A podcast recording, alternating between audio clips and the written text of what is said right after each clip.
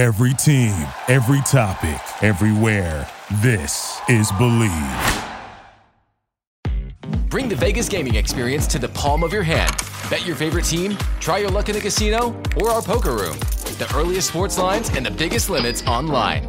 Lots of deposit options. Bet on live events as they happen. The next play, the next score.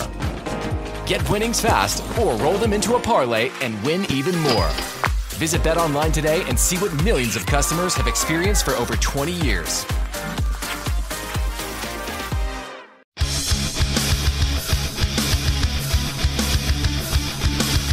Tampa Bay Buccaneers from the 48-yard line. Second down, 13. Brady lobbed one downfield. Caught ball by Gronkowski inside the 20 to the 15-10. Gronkowski to the 5 to the 4-yard line.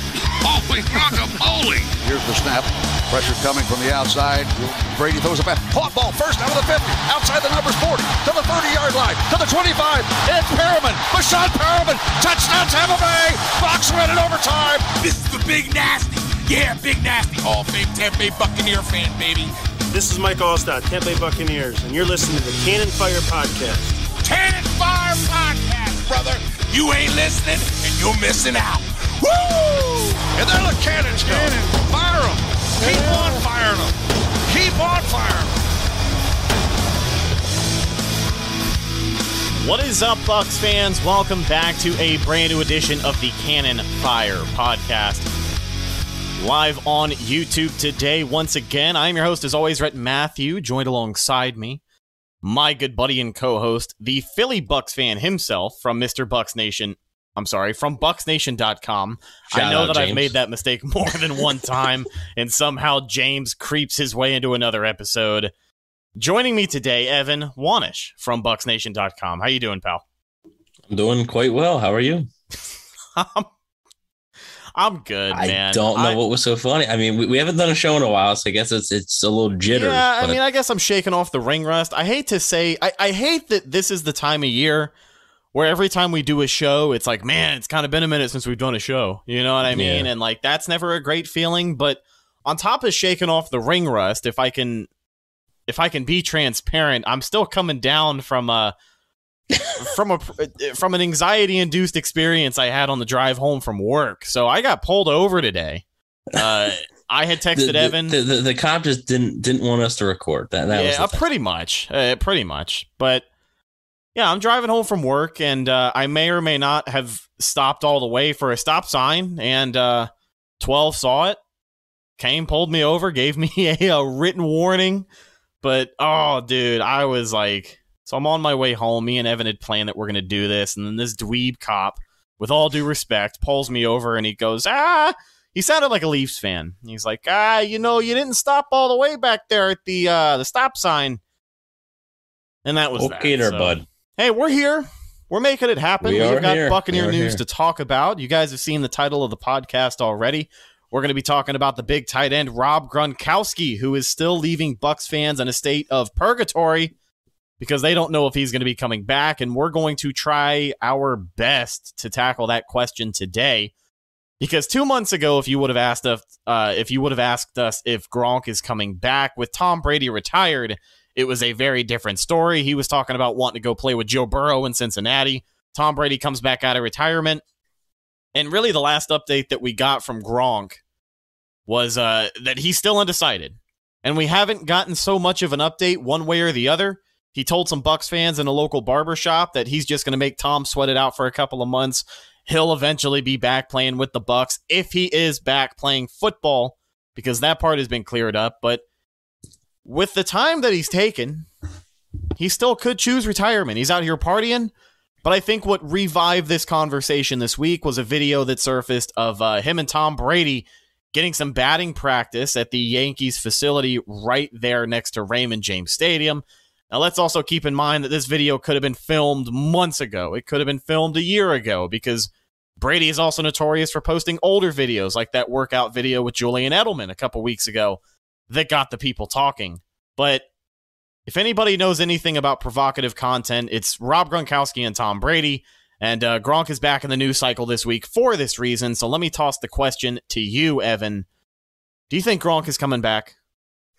Well, real quick, obviously, just like you mentioned, he's made it clear um, that he is either going to retire or he's going to play for the Bucs. Um, he was asked about that at his Gronk Beach party with the the draft, and I mean, he literally told TMZ just flat out. He said it's either retirement or, or the Bucs. He said I'm not going anywhere else. So, um, to not really, I, I shouldn't really say worry or anything, to, but to clear any worries that maybe, oh, if he does come back, does he still want to join Joe Burrow or anything?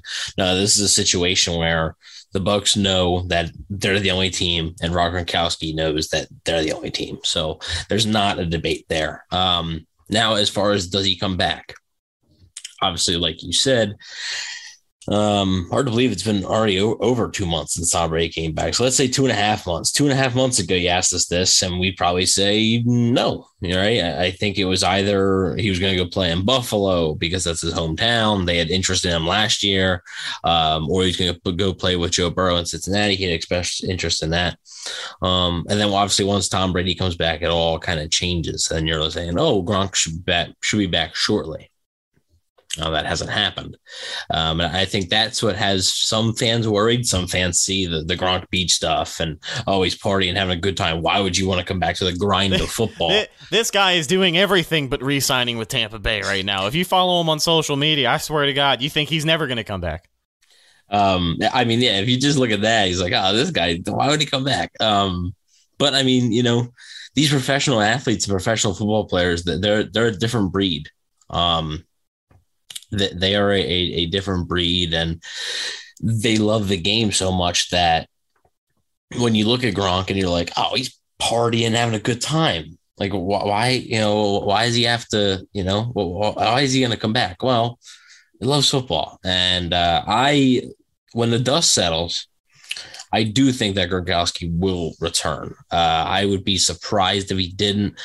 There's a little bit of evidence. Uh, the Bucs had a chance the Bucs traded up in the second round of the draft, but not for Trey McBride, who went about three picks earlier. Uh, they traded up for Luke Goedeke. They could trade up for Trey McBride, you know, and get their top-rated tight end, who they really liked. They thought Rob Gronkowski wasn't going to come back. Another thing, and this is minor, but it's still relevant. Uh, Cade Otton wore 87 in college with Washington, and he comes to the Bucs, and the number he's assigned now, full disclosure, these numbers are not final. They can change, whatever. Um, Rachaad White already said that his might be changing. I remember Ronald Jones. I think Ronald Jones' first number was no, no, 22, no. I think. Let's, let's clarify. Rachaad White uh, is going to have to change, or else he's not going to make the team because I will yeah, not have it if the depth chart shows a running back wearing number 29. All right, let me sidebar this conversation. I'm so sorry. We're going to make sure we come full circle here. Rob Gronkowski, of course, Number 87 still kind of up on the shelf there if he wants it, obviously. But let's talk about this batch of rookie numbers, man. I I am one of those people, and I'm sure a lot of other people understand where you're coming from, but I think your number selection affects the aesthetic of your uniform completely. Like I honestly it's going to take a little bit of getting used to, but I do think it is kind of cool seeing receivers and DBs now with the ability to wear single digits. Like that's kind of cool. Um but I mean, 29 on a running back. No. Like this batch of rookie numbers is the ugliest we have had in quite some time. So I hope a lot of them do change because, God, man, they are hideous. Yeah. Um, Logan Hall's is fine. Cade Otton's is fine, and Cade Otton, uh, he's wearing 88. So mm-hmm. 87, it was technically available because Rob Gronkowski was on the roster. Yeah, they still gave him 88 when JPP's not on the roster, but they gave Logan Hall 90 without hesitation. So it's not like a thing, you know. So uh, I do think Rob Gronkowski comes back. Rachaad White hopefully has a different number. Um, yeah, because wouldn't be good if he kept 29. I, I remember, I, I, believe that could be a good trivia question because if, if anybody gets asked about this, if anybody listens to this right now, Ronald Jones's number, the first number he got was 22. Remember, yeah, remember that. that. The first one he got was 22 and they switched it to 27. So here is the full slate of rookie numbers before we get back to talking about Gronkowski. I just want everybody to get the full effect. I want you to read way off course. Yeah, I know. I uh, listen. It, it's been a minute. We're going to talk about anything and everything. Logan Hall number 90, Luke Goedeke 67, Mm. Rachaad White, 29. Cade Otton, 88, which is acceptable. A tight end at 88, I'll, I'll take it, you know? Jake Camarda, our new punter, number five, which I guess isn't terrible. You know, Josh Freeman vibes there. Zyon McCollum, 27. Ko Kieft, 41. And Andre Anthony, 46. What the hell is going on down there? yeah, 46 isn't great. Um, 41 is even worse. I just, yeah, I, oh. 41. If he was like a fullback, 41 would be, it'd be like Erik Lorig, you know? Right, yeah. Um, Zyon McCollum wearing 27 is fine.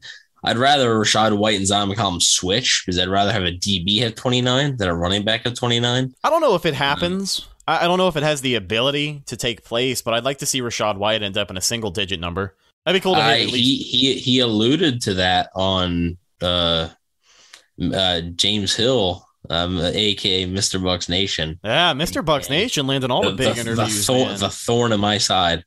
Um, He's, we've already mentioned him once right at the beginning of the show. Some way, somehow, this man leeches his his brand Mhm. on every podcast we do. he's always here, even if you don't realize it. Um, so he actually for the brand.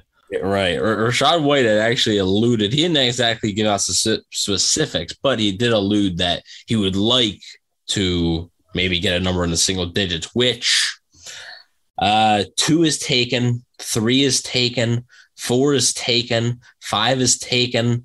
Uh, like, I, you know, eight is taken for now. Bradley Pinion's still on the roster.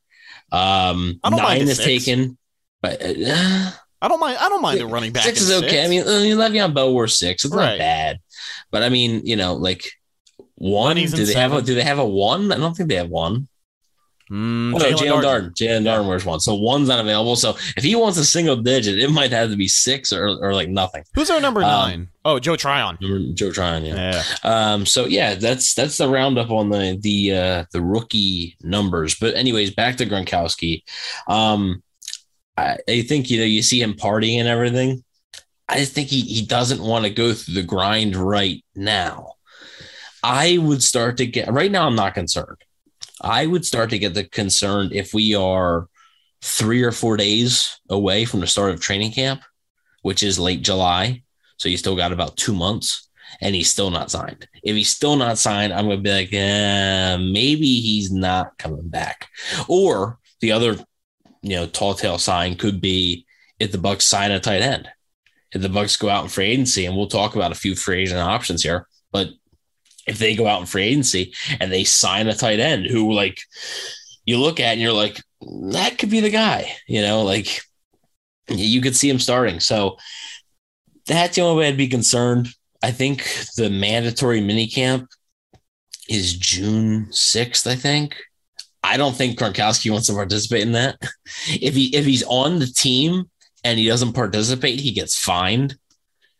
But if he's not on the team, he doesn't have to, you know, if you're not on the team, you don't have to do nothing. So I think he will sign shortly after that mini camp. So I think you're looking at mid to late June that, that he will will come back. Yeah, and, and Rob Gronkowski, a guy who I believe celebrated a birthday this past week, turned what 33 years old. So 33 years young. yeah, I, I mean, this is a guy who, you know, we talk about the wear and tear, the mileage on Rob Gronkowski, one of the most storied tight ends of all time.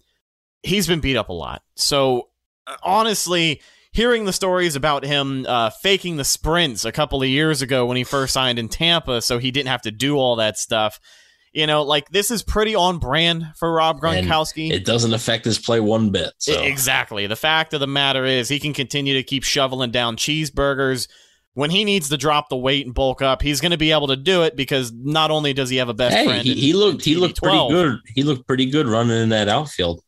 Oh yeah, man. He looked he out looked there, he looked out, out there, BP. Oh, speaking of our good friend James Hill, aka Mister Bucs Nation, get back the two to work, the two dollar super chat towards the Wendy's fund. slacking off. checking in from work for the boys. He is on the clock, giving us his hard earned money.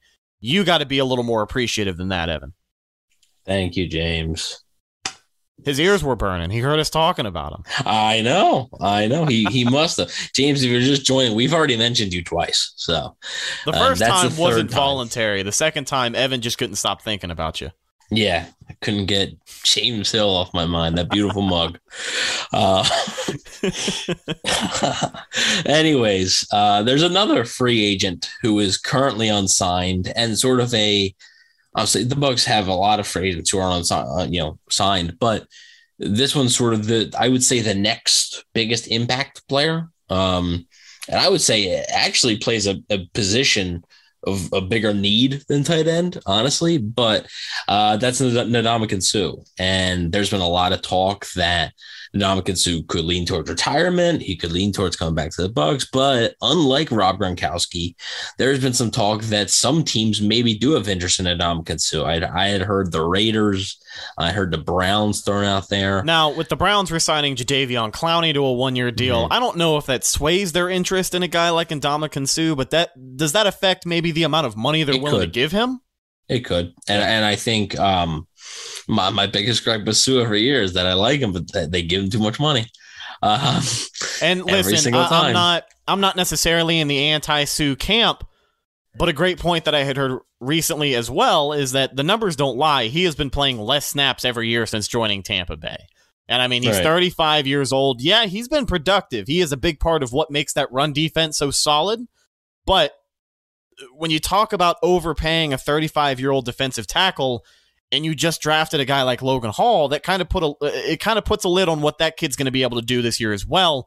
And with these draft classes being what they are these last few years, you want to draft guys who have the opportunity to produce. Like Joe Tryon, mm-hmm.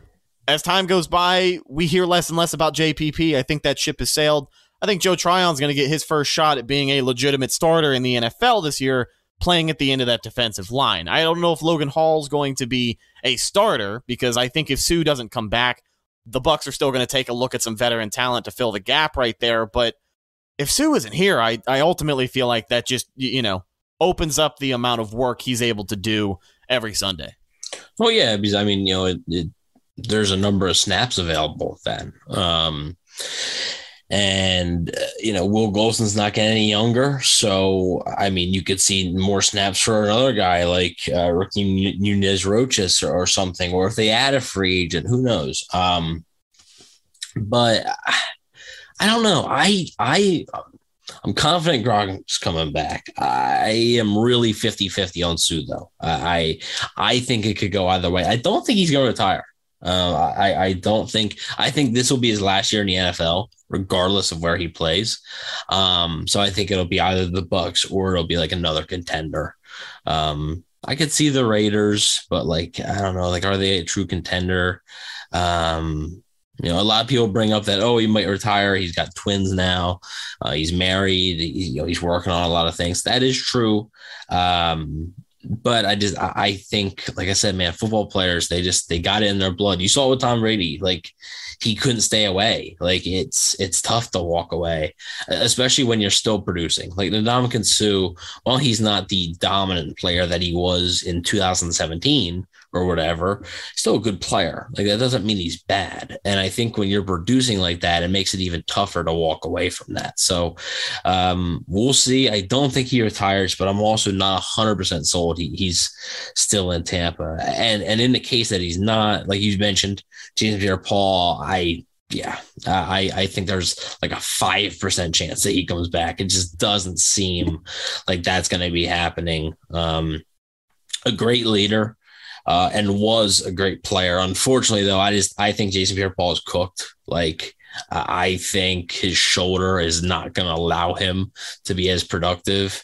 Uh, and I think if he were to come back, I think the Bucs would say sure, but Joe Tryon-Shoyinka is going to be the starter, and you're going to be the one coming in a rotation. And I just don't know if he would go for that. So, um, and plus, I mean, they still do have limited money. They have limited resources, so you got to spend wisely because you only have it's not like you have this you know it's not like you have 20 million dollars left. Oh you can throw it everywhere. No you have very limited.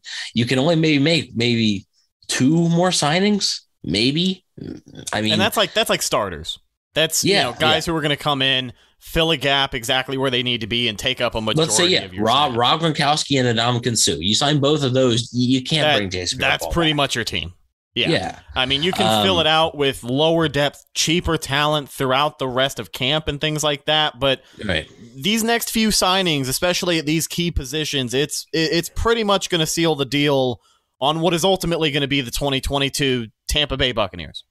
Yes, and there is a ton, a ton of free agents available. Um, I'm not sure I've seen a year where there's been so many quality free agents still available at this point. Um, that you saw a little bit of a, of a flurry after the draft, um, specifically when the comp pick thing sort of went away because I think the deadline is right around uh, it gets May 1st, where anybody you sign after that doesn't affect your comp pick formula. Um, so like you saw Tyrann Mathieu sign with the Saints, you just saw Kyle Fuller sign with the Ravens. Like you've been seeing some of these. You saw Melvin Ingram sign with the Dolphins.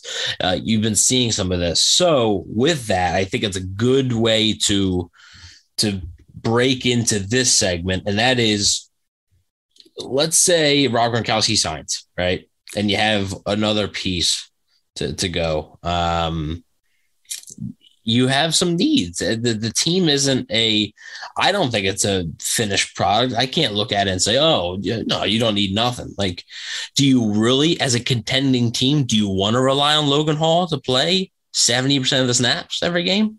Like, do you want to rely on that? I don't know if you do.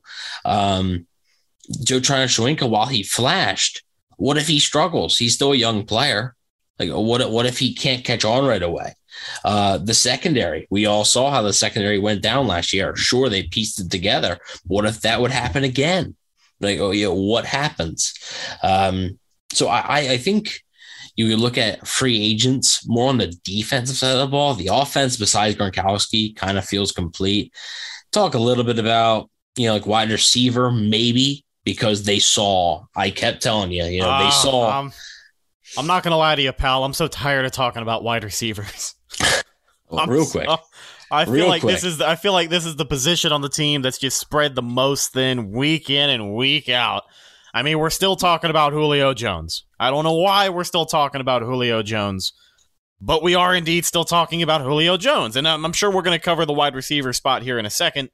Um, and talk about Julio Jones. oh, all right. Well, the stage is yours, friend. Um, so I kept saying every but to everybody that like the Bucs didn't want to like, and this was this wasn't this was obvious, right? Like the Bucs didn't want what happened last year. You can't have your divisional round game have Breshad Perriman be your number two wide receiver. Can't happen. And you know, while it's unlikely that a wide receiver is going to quit midseason and uh, your other wide receiver is going to have a significant injury, similar things could happen to where you are limited, right? Mike Evans is not, it's, I wouldn't say he's completely healthy. He misses games here and there. Chris Godwin's coming off a major injury. Sure, Russell Gage has played in most games, but also he's had reduced roles at times. He's got a bigger role now.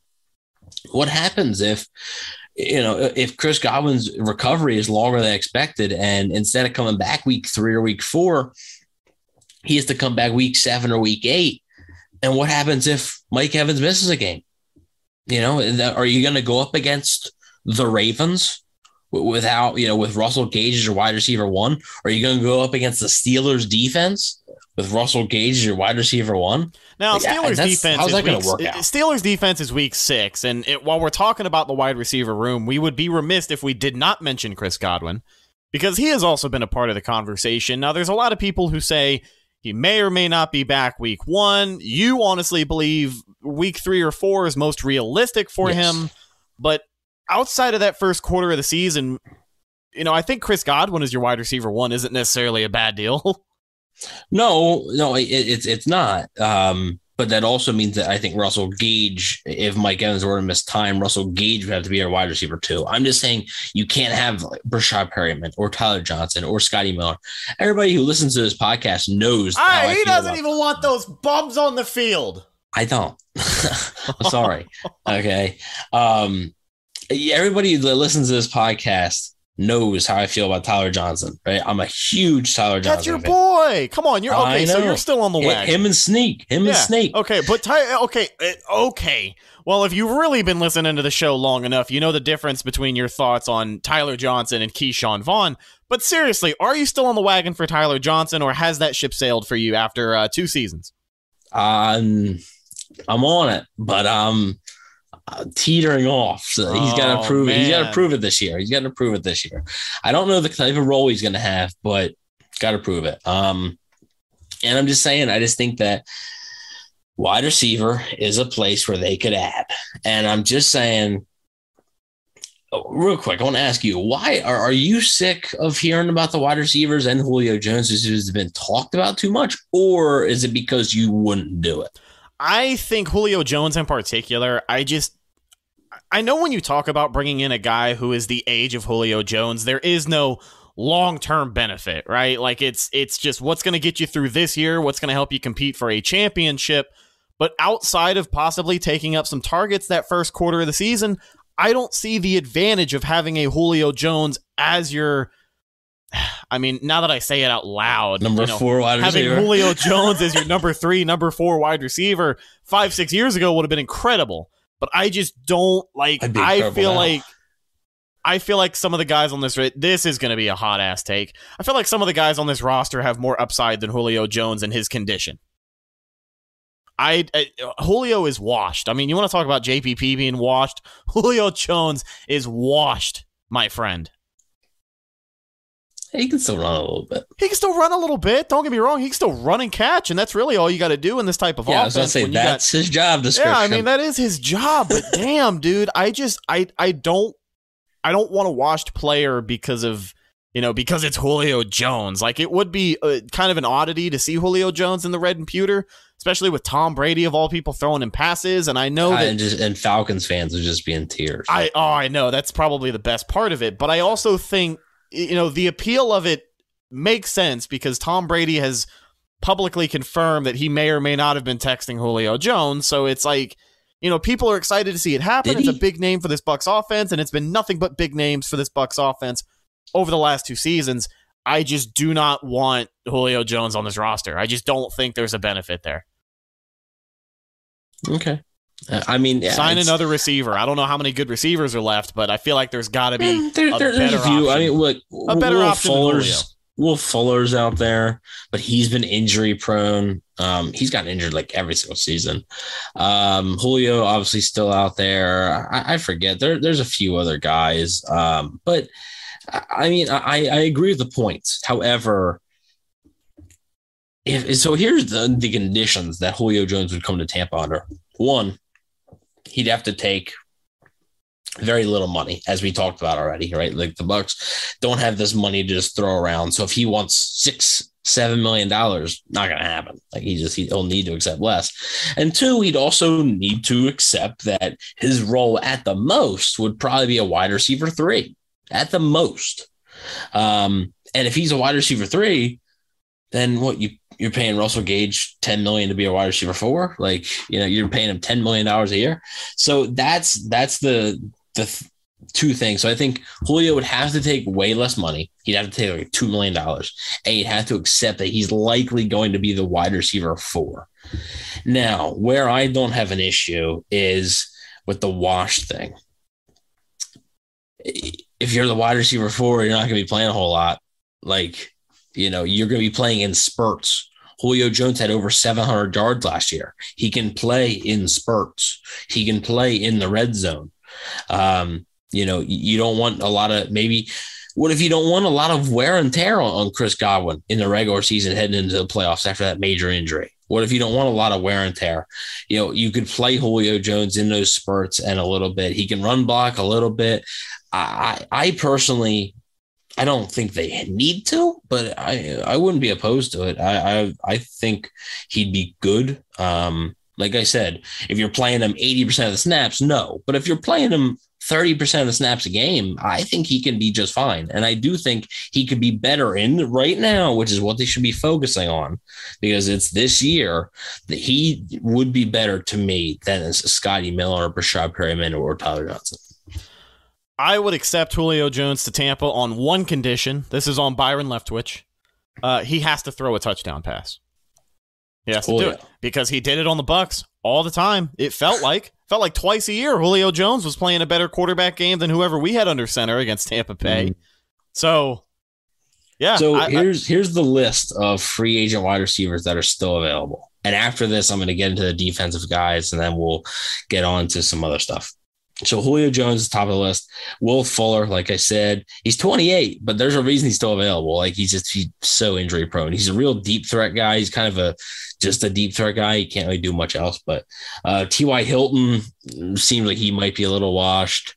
Um, oh, I don't And and, and and and well, the issue is he's a smaller receiver too, so that doesn't help his case. Like Julio, Julio still has the size. Like the size ain't going anywhere. But Ty is a smaller receiver, and like he's With- only getting slower. with Matt Ryan up in Indy, and now b- and, and now and now Big Richard joining the depth chart, I would be very shocked to see them move on from from T.Y. Hilton. I still think that guy can get it done. I could see them add Ty and Julio. To be honest with you, That would Um, that would be one of the dopest wide receiver rooms of all time. Like, I, I mean, truthfully, if you would have told people five years ago that the Bucs could potentially have Julio Jones, T.Y. Hilton. eh, Nobody knows who Mike Evans is just yet, but Mike Evans, Chris No, I was talking about Indy. and then it, uh, oh, never mind. Then forget I said anything. I, I think We're talking Indy about the Bucs could adding add, wide receivers. That's what I'm still thinking about. could, could add Ty Hilton and, and Julio. Um, it'd still be a dope wide receiver room. Uh, but Oh, yeah. imagine saying that the Bucs would would sign Julio Jones because they need to replace Antonio Brown. Yeah, exactly. imagine, imagine saying that, and then they need to replace Antonio Brown. And Tom Brady needs to have somebody to throw the ball to. He can't just throw it to Rob Gronkowski and hand it off to Leonard Fournette. exactly, exactly. I mean, come on. Um, and then Cole Beasley again is a slot guy. Like, there's not much need for a slot guy in this offense. Not when you have Chris Godwin. Uh, Emmanuel Sanders is an interesting one. The Bucs had interest in him uh, a few years ago. Um, I, I I had heard, you know, after Tom Brady had signed that they had interest, but just didn't work out.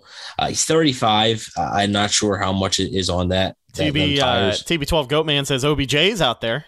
he is. Uh, he, he won't be unfortunate thing- available until like week ten. Yeah, and like Thanksgiving, I think. Yeah, so like I I think he's going to go back to LA, and I think LA will just be like, okay, like he, he won't be available for the first half of the season, but whatever. Um, but I mean, if if he's not signed. You know, in the season, and we get to week seven or so, and let's say Mike Evans has an injury or Russell Gage has an injury, and you think he's three to four weeks away, like sure, why not? Um, but I think he'll be signed before then. Uh, Allen Hurns is out there. No. Albert Wilson's out there. No. DeSean Jackson, I think he's to retire. Danny Amendola, like Amendola actually wasn't as awful for Houston last year as I thought he was, but like he's 36. I honestly forget that he's still in the league. yeah, yeah. And- but they just they don't really have a need like for that slot guy. It's the same thing. Adam Humphries is still out there. They don't have a need Oh, come guy. on, bring home home. And other than that, I mean, Mohamed Sanu, Wash, Dede Westbrook, uh, that's it. like there's there's nobody else out there. So, um, yeah, it's kind of if they're gonna add a receiver, it feels like it's probably Julio or, or, or nothing. So, um, real quick though, let's get on to the free agents who I really want to talk about, who I think the Bucs could like legit potentially sign. Because I, mean, we talk about Julio, we talk about a receiver. I think a receiver or Julio Jones is unlikely. Okay, let's just put it that way. It's possible. I wouldn't be shocked, but I think it's unlikely. So, on the defensive line, uh, a few names that stick out to me are Akiem Hicks from Chicago. Good player, yet again, though, can't really stay on the field. That's been his issue. Um, but as a rotational guy, him have him and um, Logan Hall rotating in and out. I think that could work. Um, Linval Joseph is still there, more of a nose tackle type, so I'm not really sure how he'd fit next to Vea, but he's not bad. Here's an interesting one. Uh, this might be one of the more interesting ones because there's a connection on the Bucs here. It's Sheldon Richardson. Um, was with Minnesota last year, was with the Jets though, and was with the Todd Bowles Jets. So there's the connection. Obviously a guy who would be somewhat familiar with Todd Bowles' scheme and what he likes his defensive linemen to do. I wouldn't be shocked if, and, and all this would, you know, if they signed Akiem Hicks or Sheldon Richardson, this would mean that Ndamukong Suh hasn't come back and wouldn't come back. If they sign one of these guys yeah, you know, right that, now, that would signal the end. Like, yeah, that's that's ultimately the impression I wanted to make sure people get as well. That if the Bucs are looking to make any of these moves, and you hear about a signing of Akiem Hicks or a signing of a Richardson before the Suh signing, it forget it. That's pretty much where they're at with that. Right. And um, I mean, some other names here who are listed defensive linemen, but looked at more as, um, I would say, outside linebackers. Uh, Carlos Dunlap from Seattle could be an interesting player for them. Um, and then I know you'll really like this one. And I even, we brought up earlier in the show, not earlier in this show, but in the offseason, uh, Carl Nassib. Obviously, um, I, I, think uh, I think they would lean towards more of just a pass rush special like specialist guy, and I think Carl Nassib is a little too similar to Anthony Nelson, so it'd be kind of redundant to have. I, I don't. I would like to think that Nassib brought a little more to the table in terms of pass rush because yeah, yeah, for sure. I mean, he was a lot more. Uh, uh, what's the word? Agile, I guess, is the way he looked while going after the quarterback. Like he's one of those high motor guys, and I was a big fan of him while he was in Tampa Bay. I didn't get to see him a whole lot when he was playing with the Raiders, but I know he did have some uh, couple of game winning moments. So he definitely had some highlights over there with Vegas. But that's a guy who I think, as far as like looking at the free agent list, a lot of teams may undervalue. Like I, I'm, I'll always be a big fan of Carl Nassib. Yeah, and I mean he's a good player. Like I said, it is. I'm not sure. Like I think they would want somebody with a bit more pass rush. That's why they drafted Logan Hall. Right, there was other defensive linemen there they could have picked, um, but they decided to roll with the guy who wasn't necessarily. I mean, he's decent against the run, but his pass rush potential is more than than some other guys. Um, and one one more name that I wanted to talk about was has a, somewhat of a Bucs connection. It's Trey Flowers. Um, I believe he was released this year by the Lions. Obviously, played with Tom Brady in New England all those years. Uh, that's an interesting one. Uh, I believe he's still only like 29 years old. So that could be an interesting one. I would say the two that I would personally keep an eye on um, would be Sheldon Richardson and Trey Flowers. Those are the two that if they're going to make an addition there, that's the one I would I would keep my eye on. Th- those two names. I'm not saying it's going to happen. Uh, I'm I'm not saying that at all. But if they were to make an addition there, I think you could look at those two names, and I think they would both be serviceable. Uh, they would both be serviceable. Uh, Mikey with the five dollar super chat. Let's go uh, clap it up for the boy. Yeah, that's right. We didn't even clap it up for James either. I know. Sorry, let's uh, James. double it. Oh, oh, all right, extended yeah. clap. Extended. Okay. Thank you guys. Um, Appreciate it. Uh, so he says, "Is Tyrell Williams healthy? He was good before he got hurt. I don't think he's healthy quite yet. Um, he was a pretty good player, but I don't think he's healthy just quite yet. So um, I'm honestly not 100% sure, but I, I, don't believe he's healthy and like ready to go right now. So, um, yeah, I mean, we'll have to wait and see what happens. I, I don't think they're done adding to the roster uh, whether that be that you know could be Rob Gronkowski and Ndamukong Suh, like, but I, I don't think they're done adding to the roster, and not necessarily it's going to be.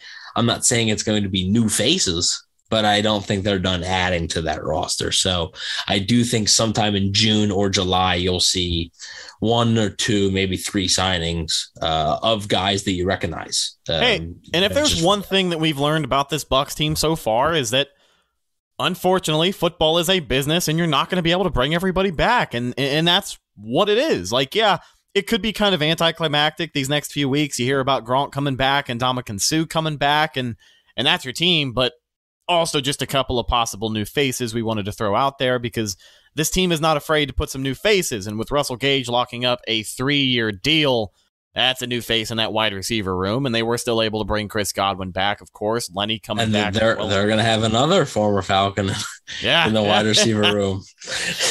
well, we we talked about some positions of need for the Tampa Bay Buccaneers, but as we start to wrap up the show, before we get to the take bag, I did want to uh, offer a pretty cool perspective. This comes from Marc Ross NFL.com analyst. He put out a list of the most complete teams heading into the 2022 NFL season. You know who is ranked number one on that list? Tampa Bay Buccaneers. Ah, wrong Florida team. So, uh, Uh, for 40 days this offseason, the Bucs would not have made this list, but Tom Brady's No decision to unretire changed things significantly. He was second in the MVP voting in 2021, and he shows no signs of slowing down, even though he'll turn 45 years old in August. The seven time Super Bowl champion's presence in the building is paramount to this team's success. Brady has raised the level of play since the minute he arrived in Tampa two seasons ago.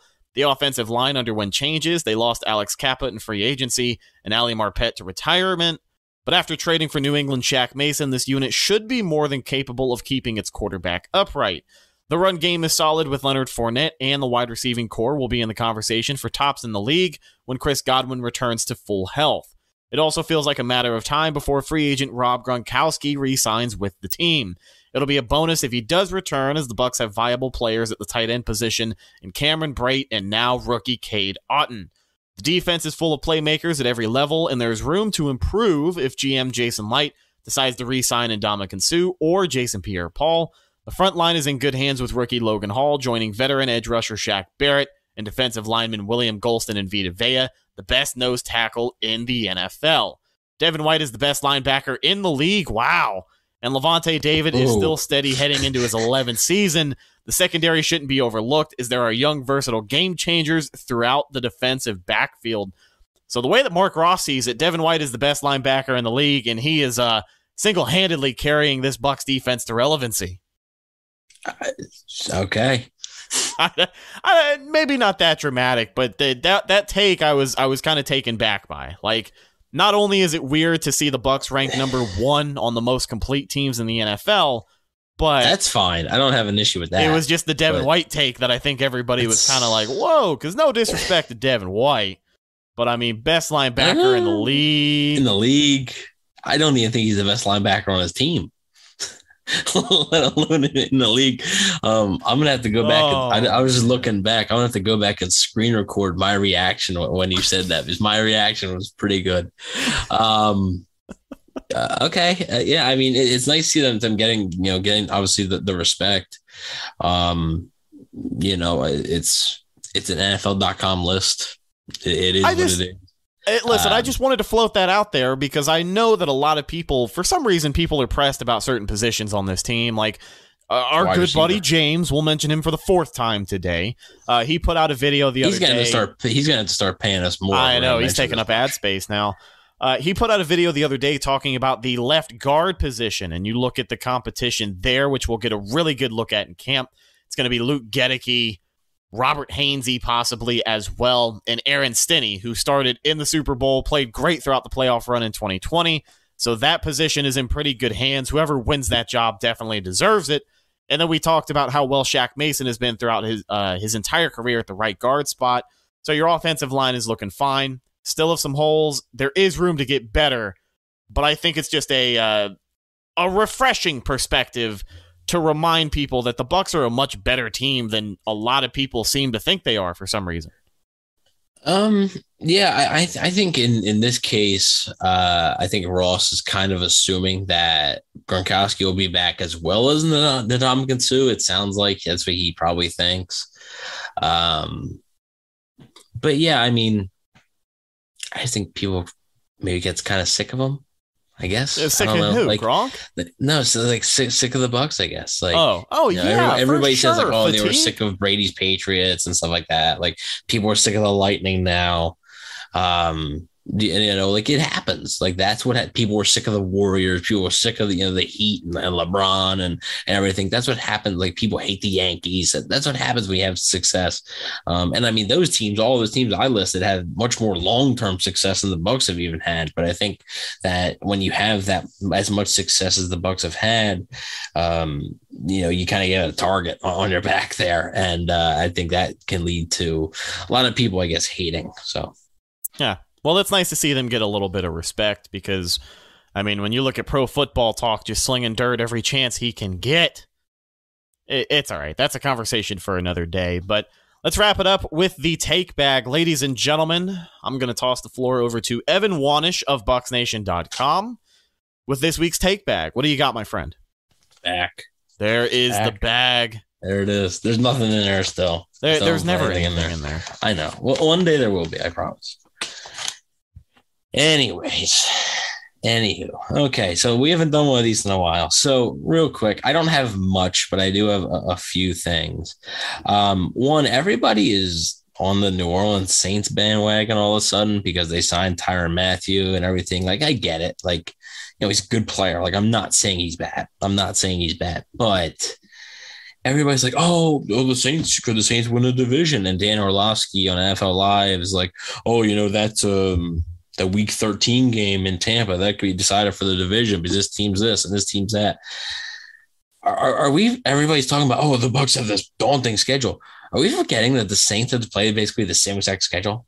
Like, are, are, are we are we ignoring that? Or the Saints? The only difference is the Saints have to play the Vikings instead of the Packers, which yes, that is a difference.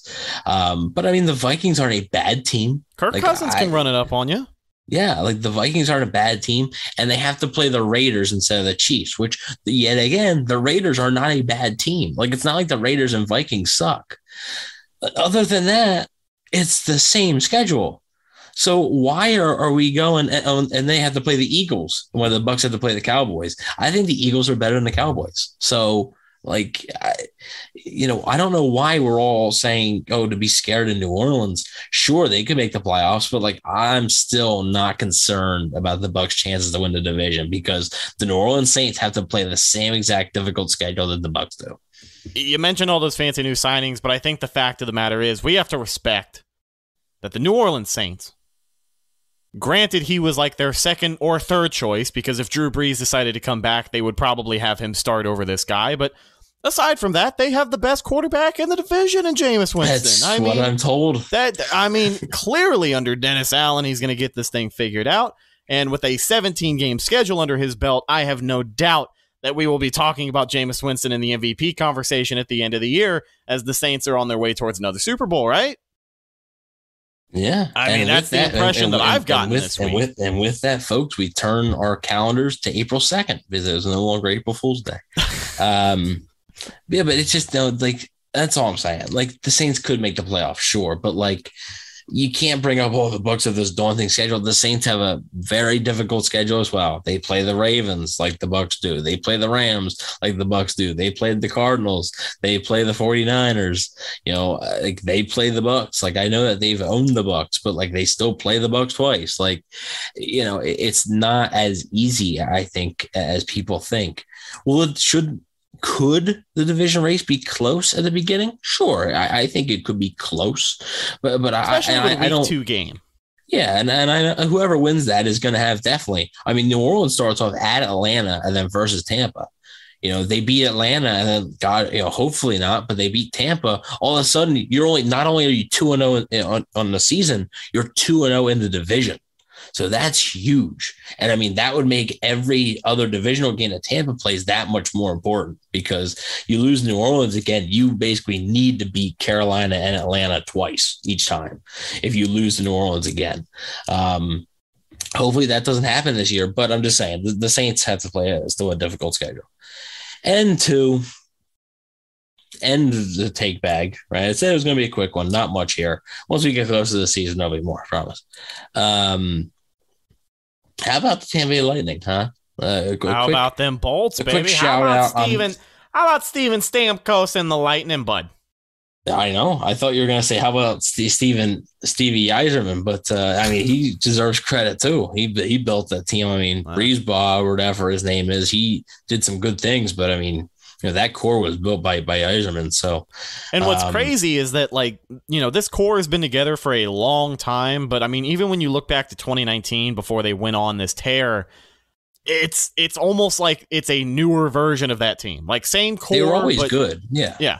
But I mean, the way that they have consistently, it, it honestly felt like throughout the mid 2010s, like I'd say what 2014, 2015 was really when they were they, went to the Cup final and lost to Chicago. Right. And then once you get in the habit of going on these deep playoff runs every single year and Jon Cooper, everybody talked about the window closing. And it's wild because it took five years for that window to just bust wide open. And here we are two two cups later. I, I can't crown them the winners just yet. Everybody else on the internet is seemingly doing so. But when you sweep an opponent like the Florida Panthers, the pre uh yeah, the President Trophy, yes. Yep. The curse lives on. They they they led the the NHL in goals in the regular season, And they then scored what, three, in three. the entire they scored series? three in four games. Yeah, you talk about the Lightning, you got to talk about Andrei Vasilevskiy just- Vasilevskiy, man. when he can just turn it on. I mean, he's the X factor, right? I mean, if, anything happens to him, you can kiss anything goodbye. But as long as he's in there, you'll have a chance. Um, so yeah, I mean, I'm not even. I mean, and I actually I tweeted out. I said that I'd never seen anything like the Tampa Bay Lightning. It has like over 400 likes, and I'm like, I'm not even a Lightning fan. Like, how come? Why can't my Flyers takes? Like, why can't why can't they get this amount of tweets? Like, uh, I mean, likes. Like, why? It- Um, I, I'll tell you this, man. It definitely is a wild thing. And if you are a Tampa sports fan, even if you're not 100% a oh, hockey you're fan, spoiled. yeah, yeah. Not only are you spoiled to be a Tampa Bay sports fan right now, but just take it in, man. I mean, this is one of the greatest runs in hockey in a good while. I know the Pens Pens did three in a row a little while ago. Uh, Pens only did two. So Okay. if, if the Lightning Penguins won 2017, uh, no, 2016, 2017, the Pens won. So if the Lightning three-peat, I mean, you could be talking about an all-time great, you know, NHL dynasty. I mean, all-time- while while Chicago won three cups and everything like that, like no team in a long time, I think, has won back to back to back. So that would be a special. That would put you not even in the NHL, but in sports. yeah, Like it- that this just is doesn't happen. Yeah, just the scale of what the Tampa Bay Lightning are doing now for the world of sports and in the city of Tampa. Like this is I don't know if the Bucs are going to go on a tear and win two Super Bowls in a row, potentially a third one. So if the Lightning can get it done, folks, this is one of the greatest sports teams this city will ever see. God bless Steven Stamkos and uh, let's go Bolts, baby, huh? There you go. There you go. And uh, yeah, I'm eager to see. I'm praying for a Colorado Tampa final. It feels like we've been due for that for a long time. We've been robbed of that because Colorado continues to choke. But hopefully this year, Colorado does not choke. They get the job done. Tampa Bay gets the job done. And we can finally see just these two powerhouses who I think are the two best teams in the NHL. Um, I, I think it's the Avalanche and the Lightning. So um, eager to see, and, and hopefully we do get to see that because uh, it's just, I mean, you know, the, the, to be able to sweep Florida in that fashion was very impressive. And uh, sorry for the hockey talk. If you guys aren't fans of hockey, if you're not, I don't know why you aren't because playoff hockey is fantastic. It's the it's the end of the Um, podcast. It's it's for the brand. Hashtag Champa Bay, right? I mean, you got to keep the brand rolling, and hopefully they can bring Stanley Cup home yet again to keep it here in Tampa Bay. But, ladies and gentlemen, that's just about going to do it for this week's episode of the Cannon Fire podcast. Really quick, let's check in on the live chat one more time. Our buddy Baker has a lot to say. He said the Bolts have a solid chance at another Stanley Cup, but we are here in Florida and are not counting our chickens before they are hatched, but we do like our chances. Go Bolts. Remember, we're the same city that had no winners for so long, so it is definitely overdue. Very much agreed. Yeah, but the thing is, like the Lightning though have been a consistent winner. Like like 2015, like we mentioned, they were in the Cup final. Like they were in the Cup final, and then they like when's the last time they missed the playoffs? They've had their fair share of mediocre seasons, and they did For miss sure. the play- They did miss the playoffs after 2015. I know that for a fact. Did they? Okay, I want to say it was had to be once 16, then. 16 It or had, 17. It, had to be once, and then obviously, you know, the sweep that the Blue Jackets had, um, that was painful, right? To, to be President's Trophy and you get swept in the first round, like that, that's bad. Um, that's like, you know, I obviously the Panthers is one thing. imagine, I was like, gonna say, imagine President's but- Trophy getting swept so, in the so the, the the difference between well, for one, the first is the worst worse than the second. oh yeah, and oh, two- way worse. Columbus isn't Tampa. Florida ran into Tampa. Tampa was the defending back-to-back champs. Columbus was nothing, and Tampa got swept by them. So that's why that was that was so bad. But like the Lightning have had long-term success. The Rays have had somewhat long-term success. They were in the World Series uh, a few years ago, um, and now now now you know the the Bucs have not long term yet. Hopefully, it turns into long term. You know, I think anything over three years is long term. So, um, especially you know, in the think, NFL, the way teams change every Right. single year. Right. Hockey, there's a lot less turnover and stuff. Hockey and baseball, you know, you have your core and uh, you sort of stick with it. But um, yeah, uh, I'm looking forward to the rest of the playoffs. And uh, yeah, we had to get some some hockey talk in here. So It is historic. Ladies and gentlemen, nothing like playoff hockey. That's going to do it for the podcast. Thank you so much for checking us out. Follow the show on social media Facebook, Instagram, and Twitter. All of those are Cannon Fire Podcast. Best place to go for updates on the show. And of course, Buccaneer News as it happens. Speaking of Bucs News as it happens, you can follow my co host Evan on Instagram at Bucs underscore daily, the number one Buccaneers fan page on Instagram. You can also check out his written work at bucsnation.com and check him out on Twitter at EvanNFL. You have anything cooking over for Bucs Nation? Not a ton, uh, a little bit. I might have something on maybe some breakout players for the Bucs this year. Uh, some guys who could maybe step up and just come out of nowhere and be like really good players. Maybe guys that are taking that next step. So be on the lookout for that. We got a lot of stuff coming out on Bucs Nation over the next few weeks. So be on the lookout. Last but not least, you can find myself, Instagram, and Twitter at Rhettakus, R H E T T A K U S. If you follow me, I will follow you back. We'll talk to you guys soon. Of course, with any updates on Buccaneer news, we will have everything you need to know. But uh, hopefully, we got some more content rolling out for you guys over the next few weeks. So stay tuned, and we appreciate you checking us out. I'm your host, Rhett Matthew, signing off for my co host, Evan Wanish. We'll talk to you guys in the next one. Until then, and as always, go Bucs.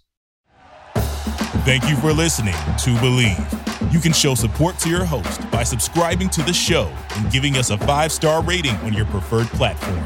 Check us out at Bleav.com and search for B L E A V on YouTube.